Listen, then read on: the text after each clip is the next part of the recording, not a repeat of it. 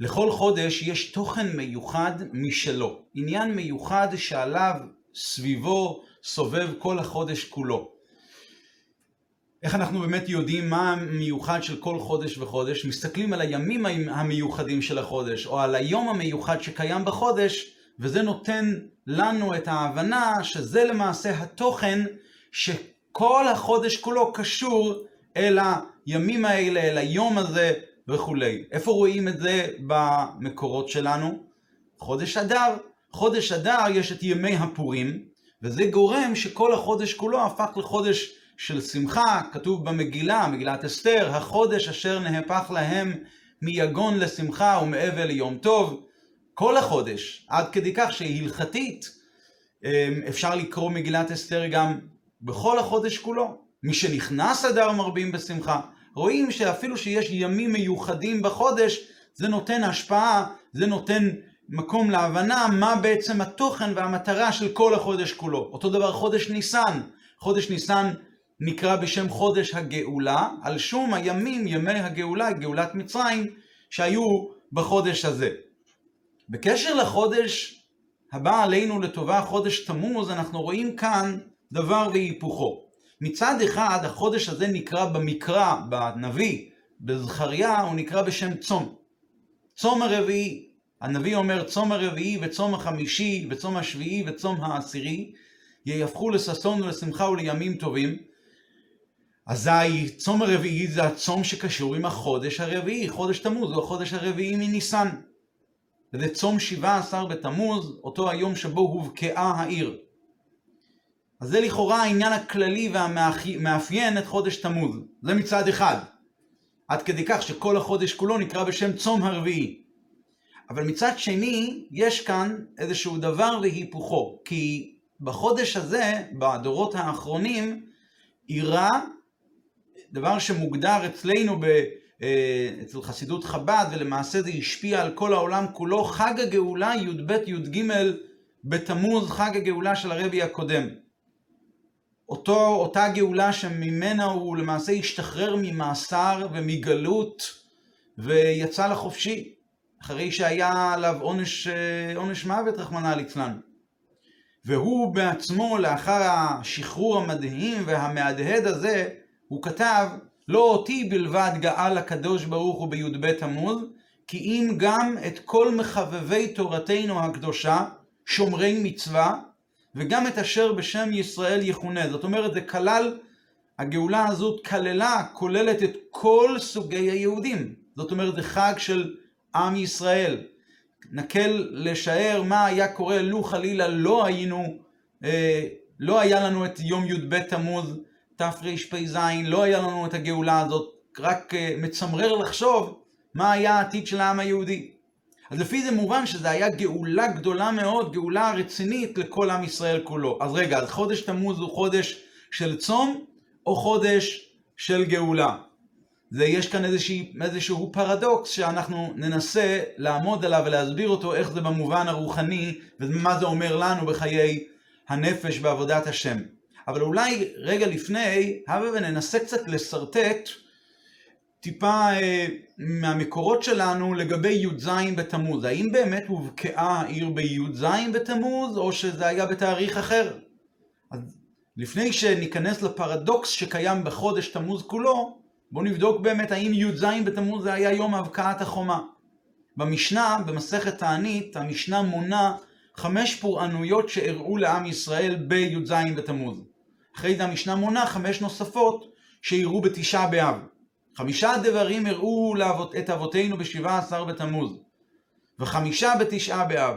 בשבעה עשר בתמוז נשתברו הלוחות, בטל התמיד, הובקעה העיר, ושרף אפסטומוס את התורה, והעמיד צלם בהיכל. מה אנחנו רואים לפי דברי המשנה האלה? שהבקעת חומת העיר ירושלים אירעה בי"ז בתמוז, ובנוסף להבקעת החומה אירעו עוד ארבע פורענויות לעם ישראל, שהמשנה מונה, בוטל התמיד, שרף אפוסטומוס את התורה, נשתברו הלוחות כמובן בפעם הראשונה, אה, התאריך הפעם הראשונה שאירע פורענות בי"ז בתמוז, אז זה מה שכתוב במשנה. כשמתבוננים בפסוקי התנ"ך, נראה שהבקעת חומת העיר דווקא הייתה בתאריך אחר, בט' בתמוז. כתוב ככה, בתשעה לחודש, כך כתוב בנביא במלכים, מלכים ב', מלכים ב' פרק כ"ה, בחודש הרביעי, בתשעה לחודש, ויחזק הרעב בעיר, ולא היה, לעם האר... לא היה לחם לעם הארץ. ותיבקע העיר, וכל אנשי המלחמה יברחו, ויצאו מהעיר לילה דרך שער בין החומותיים אשר על גן המלך, וחסדים על העיר סביב, וילכו דרך הערבה. אנחנו רואים מכאן שזה היה בחודש הרביעי בתשעה לחודש. איך מתיישב הדבר? איך אנחנו יכולים להסביר שהמשנה קובעת שחומת העיר ירושלים הובקעה בי"ז בתמוז, ומהפסוקים בנביא עולה תאריך אחר, בט' בתמוז. אז האמת היא שהנושא הזה מטופל בתוספות במסכת ראש השנה. הוא נותן תירוץ מאוד פשוט. הוא אומר ככה, היינו בראשונה, אבל בשנייה הובקעה בי"ז.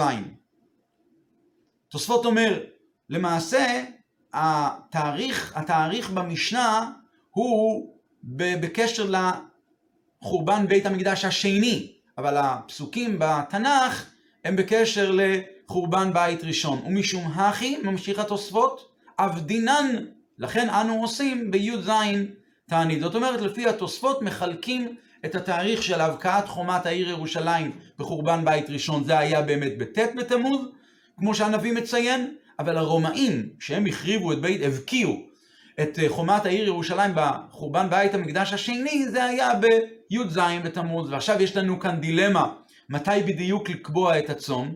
האם לקבוע את הצום בט' בתמוז, התאריך שבו הובקעה חומת ירושלים בפעם הראשונה, או בי"ז בתמוז, התאריך שבו הובקעה חומת ירושלים בבית המקדש השני, אז יש לנו דילמה. היום אנחנו כולנו יודעים שזה נקבע לי"ז בתמוז, אבל מה, מה הביא את ההכרעה? מאיפה הגיעה ההכרעה לקבוע את הצום בי"ז בתמוז?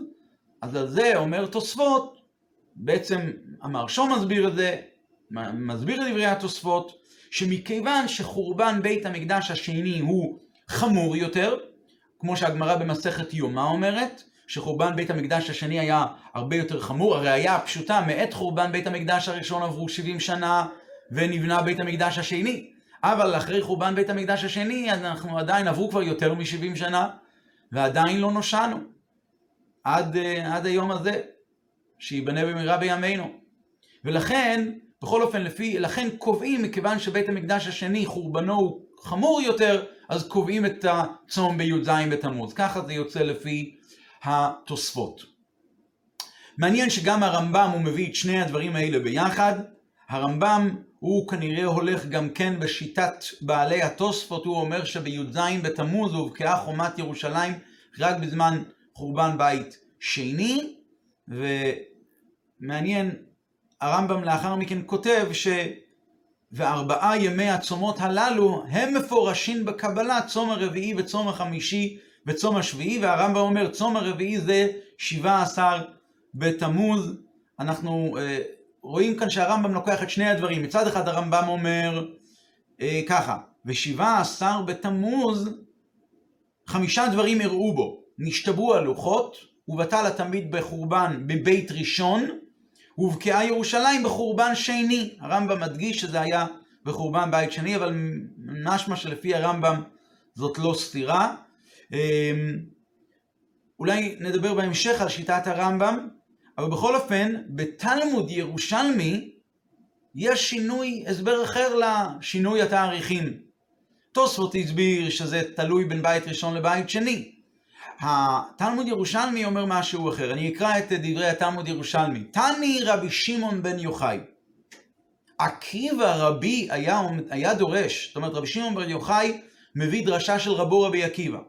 כה אמר השם צבאות, צום הרביעי וצום החמישי וצום השביעי וצום העשירי יהיה לבית ישראל לששון ולשמחה. צום הרביעי זה שבעה עשר בתמוז, יום שנשתברו הלוחות ובטל התמיד והובקעה העיר ושרף אפוסטומוס את התורה והעמיד צלם בהיכל. טוב, שואלת הגמרא בתלמוד ירושלמי, הובקעה העיר?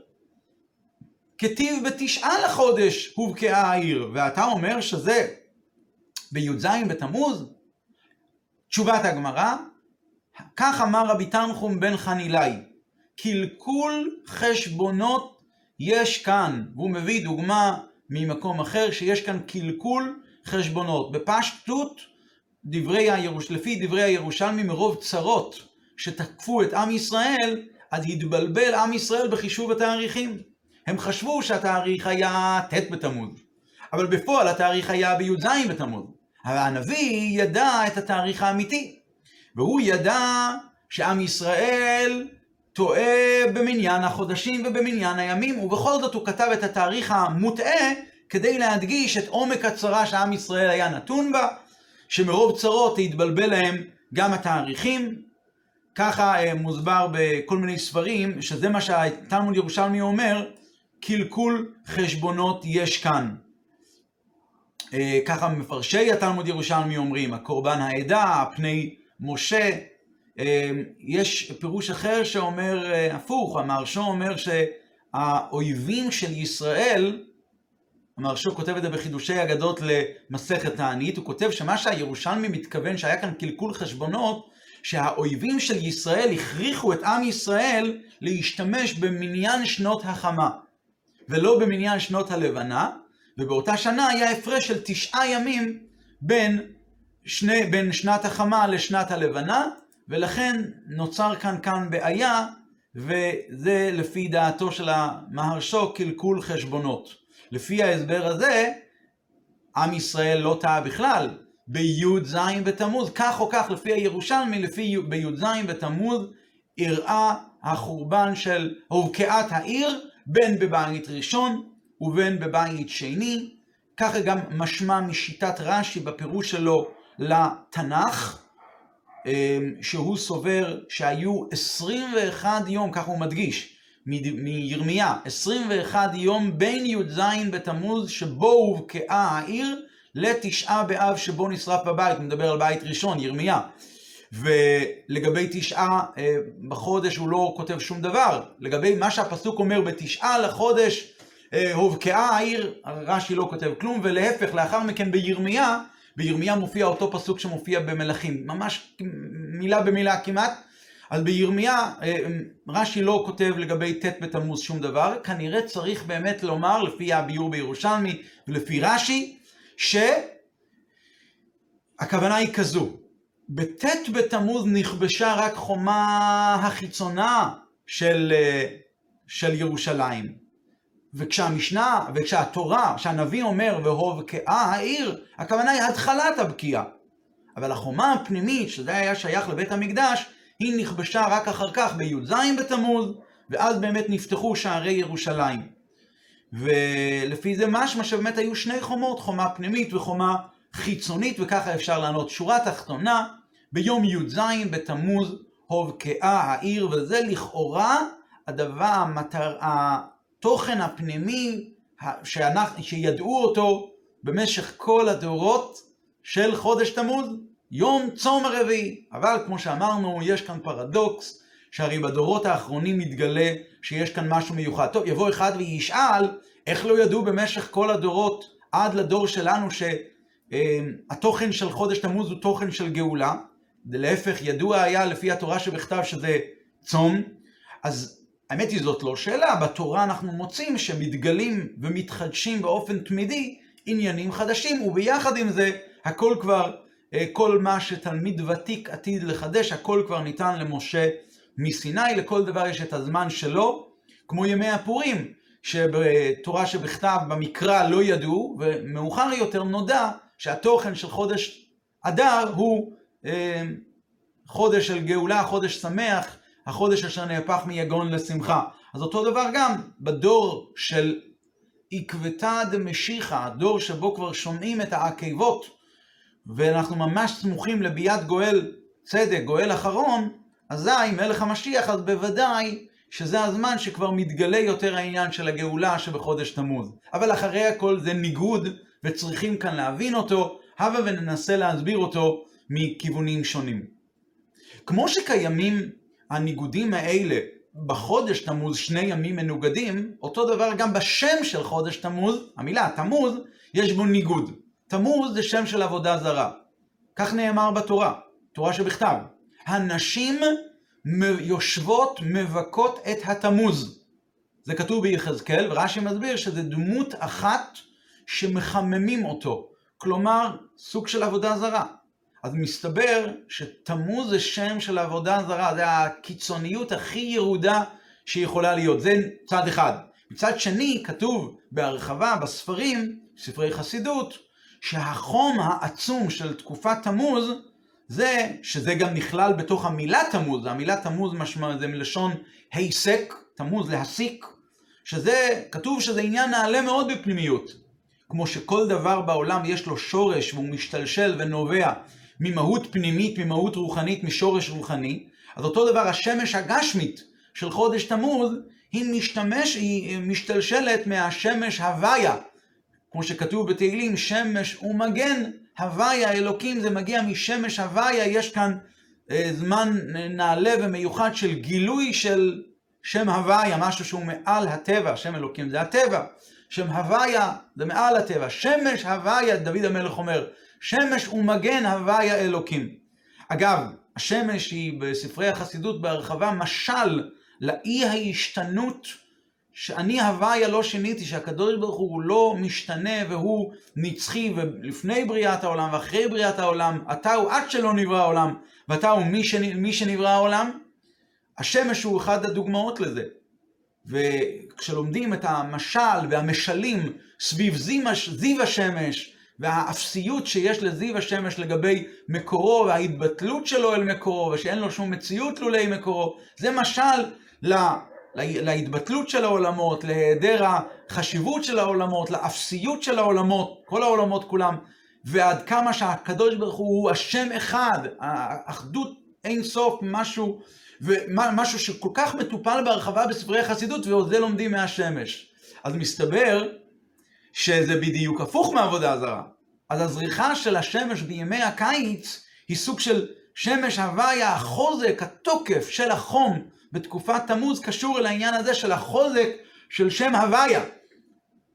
זאת אומרת, במילים פשוטות, שבתקופה של חודש תמוז מאיר שם הוויה שהוא מעל הטבע בעוצמה רבה יותר מאשר כל השנה. יש כאן ניגוד מאוד חזק, גם בשם, לא רק בימים של חודש תמוז ובתוכן של חודש תמוז, אלא יש גם הבדל גם בשם של חודש תמוז. אגב, אה, איך יכול להיות שיהודים קוראים לחודש בחודשים שהם, אה, בחודשי השנה היהודיים, איך יכול להיות שהם משתמשים בשם של עבודה זרה? הרי יש פסוק ושם, איסור, ושם אלוקים אחרים לא תזכירו. אז נכון אמנם שבאמת כתוב שכל עבודת כוכבים הכתובה בתורה מותר להזכיר שמה, ותמוז אמרנו שזה מוזכר בתורה ביחזקאל, אבל מותר להזכיר, אבל אין הכרח להזכיר. למה מלכתחילה בחרו שם כזה שצריכים לקבל עליו אחרי זה היתר? אז התשובה היא שזאת לא שאלה. אנחנו קוראים לחודש תמוז בגלל העניין המיוחד שבחודש הזה. התמוז מלשון היסק, שאז בעולם מאיר בתוקף השם, החום של שמש הוויה. שמש הוויה הוא מגן אלוקים. אז נכון שיש כאלה שמשתמשים עם אותה מילה לעניין של עבודה זרה, אבל זה כבר הגמרא אמרה, בצורה די דומה. הגמרא אמרה, יאבד, לגבי עניינים של עבודה זרה, יאבד עולמו מפני השוטים? האם בגלל ששוטים משתמשים במילה תמוז בשם של עבודה זרה, אז אנחנו צריכים להימנע ולא להשתמש ולא לשבח את השם בעניין הנעלה והמיוחד של חודש תמוז, להודות להשם על כל העניין הזה של שמש, שמש הוויה שמאיר בעוצמה רבה בעולם? שוב אנחנו רואים כאן את אותו חידוש שעליו דיברנו מקודם, שבכל, הת... מה שאמרנו, בכל הדורות כולם ידעו על חודש תמוז שהתוכן שלו הוא תוכן של צום, צום הרביעי, ובמשך הדורות התגלה בעקבתא דמשיחא מתגלה להפך. אותו דבר גם כאן, השם של עבודה זרה, השם של תמוז, שם של עבודה זרה, היה ידוע בתורה שבכתב. אבל כמו שזה מתגלה בדורות האחרונים, ובעיקר בתורת החסידות, אז מתגלה להפך שתמוז זה מבטא את העוצמה הרבה של החום של שמש הוויה. ניגודים שאנחנו צריכים כאן להבין אותם. לכאורה אפשר להסביר שלמעשה הפרדוקס הזה הוא לא פרדוקס, ואדרבה, היא הנותנת. זה שיש כאן שני ימים מנוגדים, זה מטרה וזה התכלית של חודש תמוז. מה הכוונה? אמ, בעצם הרי ברור שחודש תמוז זה לא, התכ... התכלית היא לא הצום, התכלית היא לא ה... לצער, לצער את היהודי ולעשות לו צום. התכלית והמטרה היא שהצום יעורר את היהודי, שהוא יעשה את כל התלוי בו, שהצום הזה יהפך לששון ולשמחה. אז הצום מעורר את היהודי שהוא יעשה את התלוי בו, לבטל את הגורם לגלות. מה הגורם לגלות? מפני חטאינו, גלינו מארצנו, חרבה עירנו. אז מפני חטאינו הבן אדם ישב, יעשה תשובה, ולמעשה יגרום שהצום יתבטל ויהפוך לששון ולשמחה. אז לכן קבע הקדוש ברוך הוא בתוך חודש תמוז יום של גאולה, ימים של גאולה, כדי שאנחנו נדע ונזכיר מהי המטרה ומה, ומה התכלית. זה קצת דומה למה שאנחנו יודעים לגבי חודש אב, שהוא חודש של פורענות לכאורה, ובחודש הזה, חודש אב, קבוע יום טוב, יום טוב של חמישה עשר באב. קבוע בו שבת נחמו, שהיא מזכירה ליהודי על הנחמה, על האבלות של הגלות, על כל הדינים וכל הגבורות שבחודש אב, אה, אה, כל מה שהיה בחודש אב, שזה יהפך ושזה יהיה נחמו נחמו עמי. אז לכאורה אותו דבר גם כאן לגבי י"ב תמוז, קבע הקדוש ברוך הוא בחסדו שיש כאן יום שמזכיר ליהודי את המטרה והתכלית. אבל זה היה הסבר יפה אם באמת חודש, יום הגאולה היה מגיע אחרי יום הפורענות. למשל י"ז בתמוז זה יום הפורענות, ואז אחרי י"ז בתמוז היה מגיע יום של גאולה. כמו בחודש אב, שבת נחמו, 15 באב, מגיעים אחרי הצום של תשעה באב. אבל י"ב י"ג תמוז הם לפני 17 בתמוז, לפני בין המצרים. אז מזה מובן שהעניין של תמוז הוא לא סוג של גאולה שבאה אחרי גלות. כלומר, אנחנו יודעים שזוהי המטרה וזו התכלית. יש כאן משהו אחר כנראה. יש כאן משהו כמו גאולה שבאה ומכינה אותנו אל הגלות. זה צריך כאן להבין את זה. גאולה, י"ב, י"ג תמוז, ימים של גאולה, ימים שמחים, שהם מכינים אותנו אל הגלות, האומנם? ונקודה נוספת, כאשר שני העניינים האלה של גלות וגאולה באים באותה תקופה, באותו חודש, מה צריך להיות בולט? מה צריך להיות הדומיננטי? חודש הגאולה, לכאורה. מבין דברים של צום וגלות מול גאולה, צריך להיות דומיננטי העניין של גאולה. לכן אומרים נחמו נחמו, שזה יהיה בכפליים.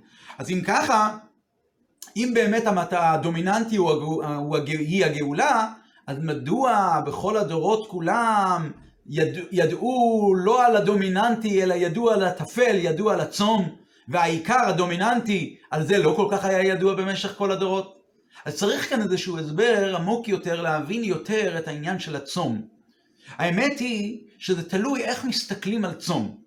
יש שני אופנים איך להסתכל על צום. יש באופן אחד, צום כמו שהוא נראה בחיצוניות, דבר של פורענות, אנחנו נזכרים ביום הזה על הפורענות ואנחנו מתעוררים להיטיב את דרכנו. זה הסתכלות אחת. הסתכלות שנייה, למעשה מסתכלים על הפנימיות של הצום. הפנימיות כמו שהיא תהיה לעתיד לבוא. שאז כאשר ונגלה כבוד הוויה, כאשר זה יתגלה כבוד השם בעולם, אז יתגלה שזה יום של ששון ושמחה. זאת אומרת, ההכרה היא לא שהפורענות היא תביא את הגאולה. הפורענות היא לצורך הגאולה. הצום בעצמו, בפנימיותו, הוא ששון ושמחה. למה? וכאן מגיע משפט חמור, אבל חשוב מאוד. הפורענויות עצמן הם בפנימיותן ביטוי לאהבה של השם לעם ישראל. כמו שהאדמו"ר הזקן כותב בתניא, כמשל מלך גדול ונורא, הרוחץ בכבודו ובעצמו, צועת בנו יחידו. כן רחץ השם צועת בנו ציון. זאת אומרת שיש כאן בפנימיות, הפורענות עצמה, היא-היא ביטוי לאהבה הגדולה של הקדוש ברוך הוא לעם ישראל. לפני שנסביר את זה קצת, יש כאן רעיון יפה. מתי חל תשעה באב, מתי חל י"ז בתמוז? אז לפי הסדר של הלוח, קביעת השנה, יש לנו סימן שגדולי ישראל אמרו, במשך כל הדורות, עוד מזמן השולחן ערוך, שבתשעה באב תמיד יחול, אותו דבר שבעה עשר בתמוז, אותו דבר ג' בתמוז, יחולו תמיד יום שבו חל יום ליל הסדר, יום ראשון של פסח, א', ב, א' של, של חג הפסח. זאת אומרת שזה רמז ששניהם בפנימיות זה עניין אחד, עניין של גאולה חסד, כמו שפסח זה זמן של חסד, נגלה כבוד השם. עכשיו, מה באמת ההסבר בזה? בעצם, כשאומרים שיש גבורה שהיא מלובשת, שיש התנהגות של גבורה, אז למעשה, אנחנו, מה אנחנו רואים כאן? אנחנו רואים התנהגות של גבורה. אבל בעצם, מה מלובש כאן בעומק יותר? מלובש כאן פנימיות של אהבה שמתגלה בצורה הופכית, כמו אבא, שמעניש את בנו על שהוא עשה מעשה אשר לא יעשה, אז התקיפות של האבא היא תוצאה, מאיפה מגיעה התקיפות הזאת? למה מישהו אחר לא אכפת לו? התקיפות הזו של האבא היא תוצאה מהאהבה החזקה שלו לבנו, שכל כך נוגע לו ההתנהגות של בנו, עד כדי כך שהוא פועל נגד התכונות שלו, והוא מתבט... ומבטא ביטוי של, ה... של, של פורענות. אבל מה בעצם יש כאן? יש כאן פנימיות של אהבה, היא פשוט מתבטאה בפעולה נוגדית, מתבטאת בפעולה נוגדית, בפעולה של, בפעולה תקיפה. אז זה, זה ההסבר שלעתיד לבוא, כתוב שיהפכו הימים עצמם, תשעה באב עצמו יהפוך להיות ליום טוב, עד כדי כך שלא אומרים תחנון ביום הזה. ועוד יותר, זה יהיה עוד יותר יום טוב גדול עוד יותר מהימים טובים האחרים. לכאורה, בסדר, אחרי שייבנה בעזרת השם בית המקדש השישי במהרה בימינו, אז כבר אין מקום להתאבל על תשעה באב של בית המקדש שחרב. אבל למה זה יהיה יום טוב? אין, יש כאן יציאה מ, מיגון לשמחה. אבל מה, לא נחרב בית המקדש השני? זה לא היה יום מר, יום תשעה באב בחודש, אה, בחורבן בית המקדש השני? זאת אומרת, למה זה עצמו יום טוב? מה באמת ההסבר? התוכן הפנימי של תשעה באב עכשיו, זה פנימ, בפנימיות אהבת השם לישראל. רק שזה, רק שזה לא גלוי. ומכיוון שזה לא גלוי, אז השם אוהב את עם ישראל, וכילה את חמתו ואת... אה, על העצים והאבנים ולא על עם ישראל, הוא כל כך אהב את בנו, את עם ישראל, ולכן הוא עשה להם את זה. אז כל עוד, כמובן, שאנחנו לא רואים את זה בצורה גלויה, אז זה יום של צום, יום של פורענות, אבל העתיד לבוא אחרי שיתגלה הפנימיות, אז תישאר רק הפנימיות, ואז יתגלה רק הפנימיות, עד כביכול הרוגז שהיה כלפי חוץ יתבטל, ואז יתגלה שהכל בעצם היה פנימיות של אהבה עצומה שקשורה ביום הזה, ולכן היום הזה עצמו יהיה יום של ששון ויום של שמחה. עכשיו נבין לגבי המהות של חודש תמוז הבא עלינו לטובה. במשך כל הדורות כולם, יכול היה להיות בצורה גלויה רק הצום של תמוז. כי כמו שאמרנו, הפנימיות של האהבה והגאולה שקיימת בחודש תמוז, שהיא התבטאה, מתבטאת דווקא במידת הגבורה בתקיפות הגדולה של הקדוש ברוך הוא על עם ישראל, בגלל אהבתו לעם ישראל. אז לכן בכל הדורות כולם, היה, התגלה רק התקיפות שבזה, ולכן זה היה יום של צום. אבל בדור של עקבתא דמשיחא, כשמתחילים לטעום ויש כבר התנוצצות של הגאולה העתידה, כמו שכתוב בספרים שבתקופה הזו זה כבר ממש, אנחנו מתחילים לחוש ולטעום את הניצוץ של הגאולה העתידה כבר מתחיל להתנוצץ בעולם מאז גילוי פנימיות התורה וסודות התורה וכולי, אז אנחנו כבר יכולים לטעום מעין העניין הזה. שמה? להבחין שבעצם, עכשיו אנחנו יכולים כבר להבחין שהפנימיות של הצום והפנימיות של ימי בין המצרים זה עניין של עניין נעלה ביותר, עניין גבוה ביותר. ולכן קבע הקדוש ברוך הוא דווקא בדורות האחרונים, שכהכנה לימי בין המצרים, לא אחרי, אלא כהכנה לימי בין המצרים, הצום, ימי הצום והתענית, הוא קבע נס של י"ב בי"ג בתמוז, בפרט שגם בגאולה הזו עצמה בא לידי ביטוי שתי הניגודים האלה שקיים בכל גלות וגלות. שבהתחלה היה צריך להיות עניין של מידת הגבורה, אבל יתרון האור מתוך החושך. ואחרי שהיה דין, פתאום מתגלה שהדין והגבורה זה בעצם היה רוב חסד ואור גדול יתרון האור. מה היה שם בסיפור של הרבי? אז ממש בקצרה, הרבי עבר ייסורים ועינויי מאסר באופן חמור ביותר. עד כדי כך שפסקו עליו את הדין של היפך החיים, רחמנא ליצלן, הרבי הקודם. ומצד שני, מה ראו? שבגאולה הזו של י"ב בתמוז, כל המהלך של העניינים שהיה מאז שהוא נאסר ועד שהוא יצא מהמאסר, זה לא הייתה בפנימיות הגבלה על העבודה שלו להרביץ את התורה, על להרבצת התורה והיהדות ולהפיץ אותה, אלא אדרבה, התקופה הזו נתנה עוצמה הרבה יותר חזקה של חסד, שמאז למעשה זה הכין את הדרך להרחבה של הפעילות של הרבצת התורה והיהדות באופן שונה לחלוטין ממה שהיה לפני. מאז התפשט בכל רחבי תבל. כמו שכתוב לגבי אה, הזית, כתוב מה הזית כשקודשין אותו אז הוא נותן, דווקא כשקודשין אותו אז הוא נותן את שמנו, הקטישה היא שלב כדי להוציא את שמנו. אז אותו דבר גם כן, גאולת י"ב י"ג תמוז היא הפכה את הימים האלה, התגלה שיש כאן הרחבה וחסד גדול מאוד. יתרה מזו, גאולת י"ג תמוז גרמה שאחד מימי המאסר עצמם הם ימי ששון ושמחה. זה לא רק הכנה לגאולה המאוחרת יותר שהיה מאוחר יותר מאז י"ב בתמוז ואילך, שאז השתחרר. לא, התגלה שהיום עצמו, חלק מימי המאסר בעצם היו ימי גאולה, ממש כמו שהצום עצמו הופך להיות לששון ולשמחה. נסביר את זה קצת. בסיפור שהיה שם עם הרבי הקודם, הוא ישב במאסר מט"ו בניסן, סליחה, מט"ו בסיוון, עד ג' בתמוז. ג' בתמוז הוא שוחרר ממאסר, ואז הוא קיבל עונש, המתיקו את העונש מוות ואת המאסר, המתיקו את זה בגלות של אה, שלוש שנים במקום רחוק מאוד.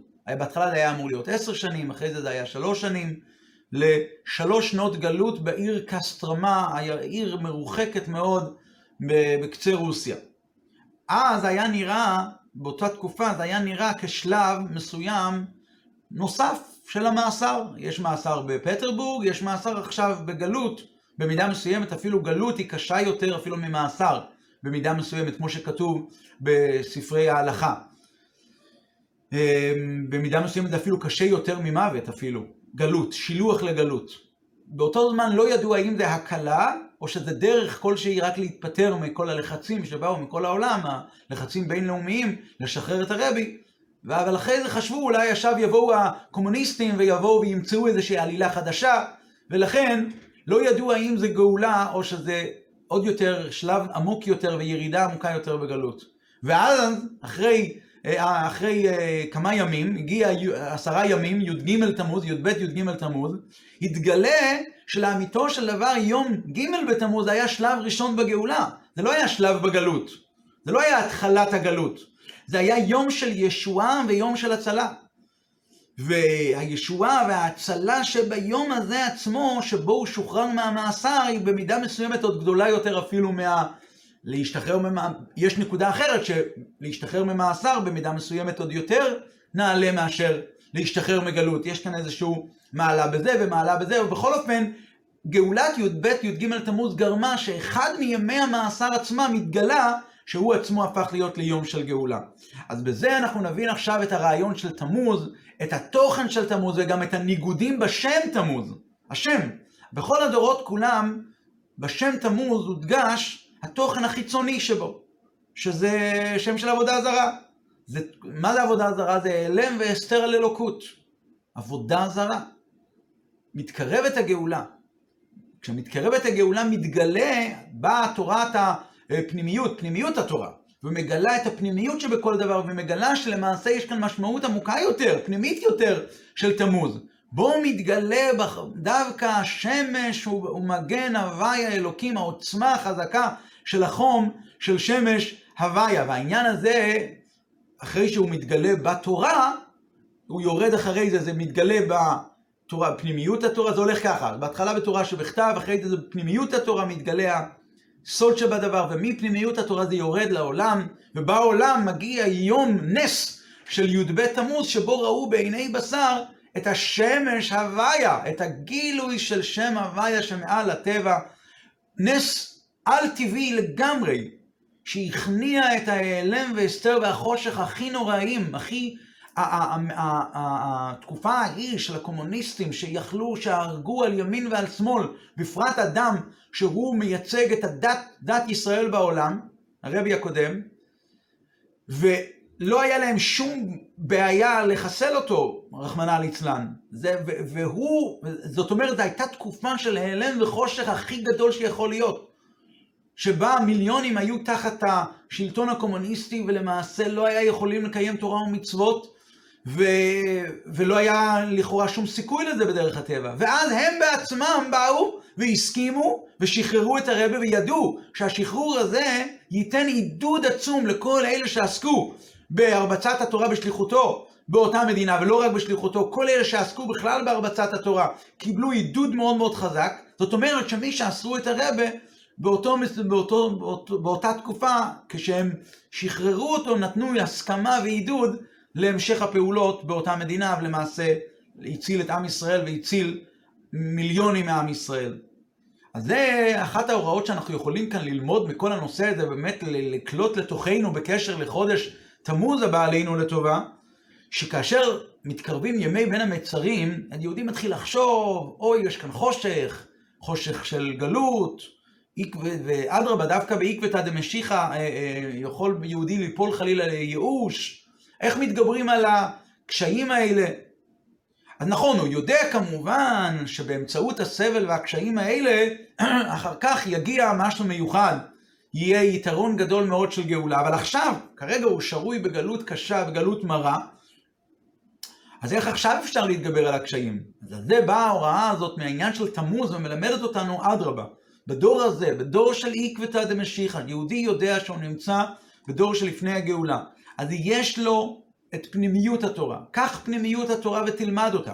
ותגלה שיש כאן פנימיות, תוכן פנימי של הימים האלה. בימים האלה קיימת למעשה האהבה עזה של הקדוש ברוך הוא לעם ישראל, וכהכנה לימים האלה ישנם ימי חג, חג הגאולה י"ב י"ג תמוז, שהוא מראה איך אפשר בזמן הזה של הגלות לגלות את המעלה הפנימית של הגלות, שיש כאן אהבה גדולה, ועד שמתבטל העניין הזה לגמרי, וזה מעודד ונותן חיזוק ליהודי לשים לב, לתת תשומת לב מיוחדת שבימים האלה יש תוכן פנימי לגלות, ולא להיות מושפע חלילה מהמרירות של הגלות. כמובן, כמובן, על, על, צריך לקיים את כל דיני האבלות של הימים האלה של בין המצרים, הלוואי ונזכה עד אז שזה כבר יתבטל, שיבוא משיח צדקנו ויבנה בית המקדש, אבל כל עוד זה לא קיים, זה לא קורה, אז כמובן צריך לקיים את כל דיני האבלות כמו שהם מופיעים בכל הפרטים,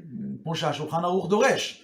אבל יהודי מוצא בימים האלה עצמם לקיים את ענייני התורה מתוך שמחה. למשל, עורכים סעודת uh, סיום מסכת. כשיהודי מסיים מסכת, מסכת בתלמוד, אז על ידי זה הוא עושה יום הטבה לרבנן. אז עושים, הלכתית אפילו אפשר לאכול אה, אה, בשר, אנחנו לא נוהגים, אבל בכל אופן יש אה, אפשרות לאכול, לעשות סעודה עם בשר, אפילו בתשעת הימים, כי עושים סעודה מסכת, סעודת סיום מסכת. אז בכלל בימים האלה צריך להוסיף בעניין הזה של אה, פיקודי השם ישרים, מסמכי לב, ללמוד תורה, ובמיוחד ללמוד את ההלכות האלה שקשורות אל בית המקדש, הלכות בית הבחירה, צורת בית המקדש, ללמוד את, הכתוב במדרש, על ידי שיהודי לומד את צורת הבית, הוא לומד את הנושא הזה, אז מעלה, על, אני מעלה עליהם, אומר הקדוש ברוך הוא, כאילו הם עוסקים בבניין הבית, אז על ידי הלימוד של הנושא הזה בתורה אנחנו בונים את זה, ובעזרת השם ההתנהגות הזאת היא זו שתביא לידי גילוי של פנימיות הימים האלה, כמו שבאמת הם יהיו לעתיד לבוא, שבאמת הם יהפכו לששון ולשמחה ולמועדים טובים, בשורות טובות, חודש טוב ושבוע טוב.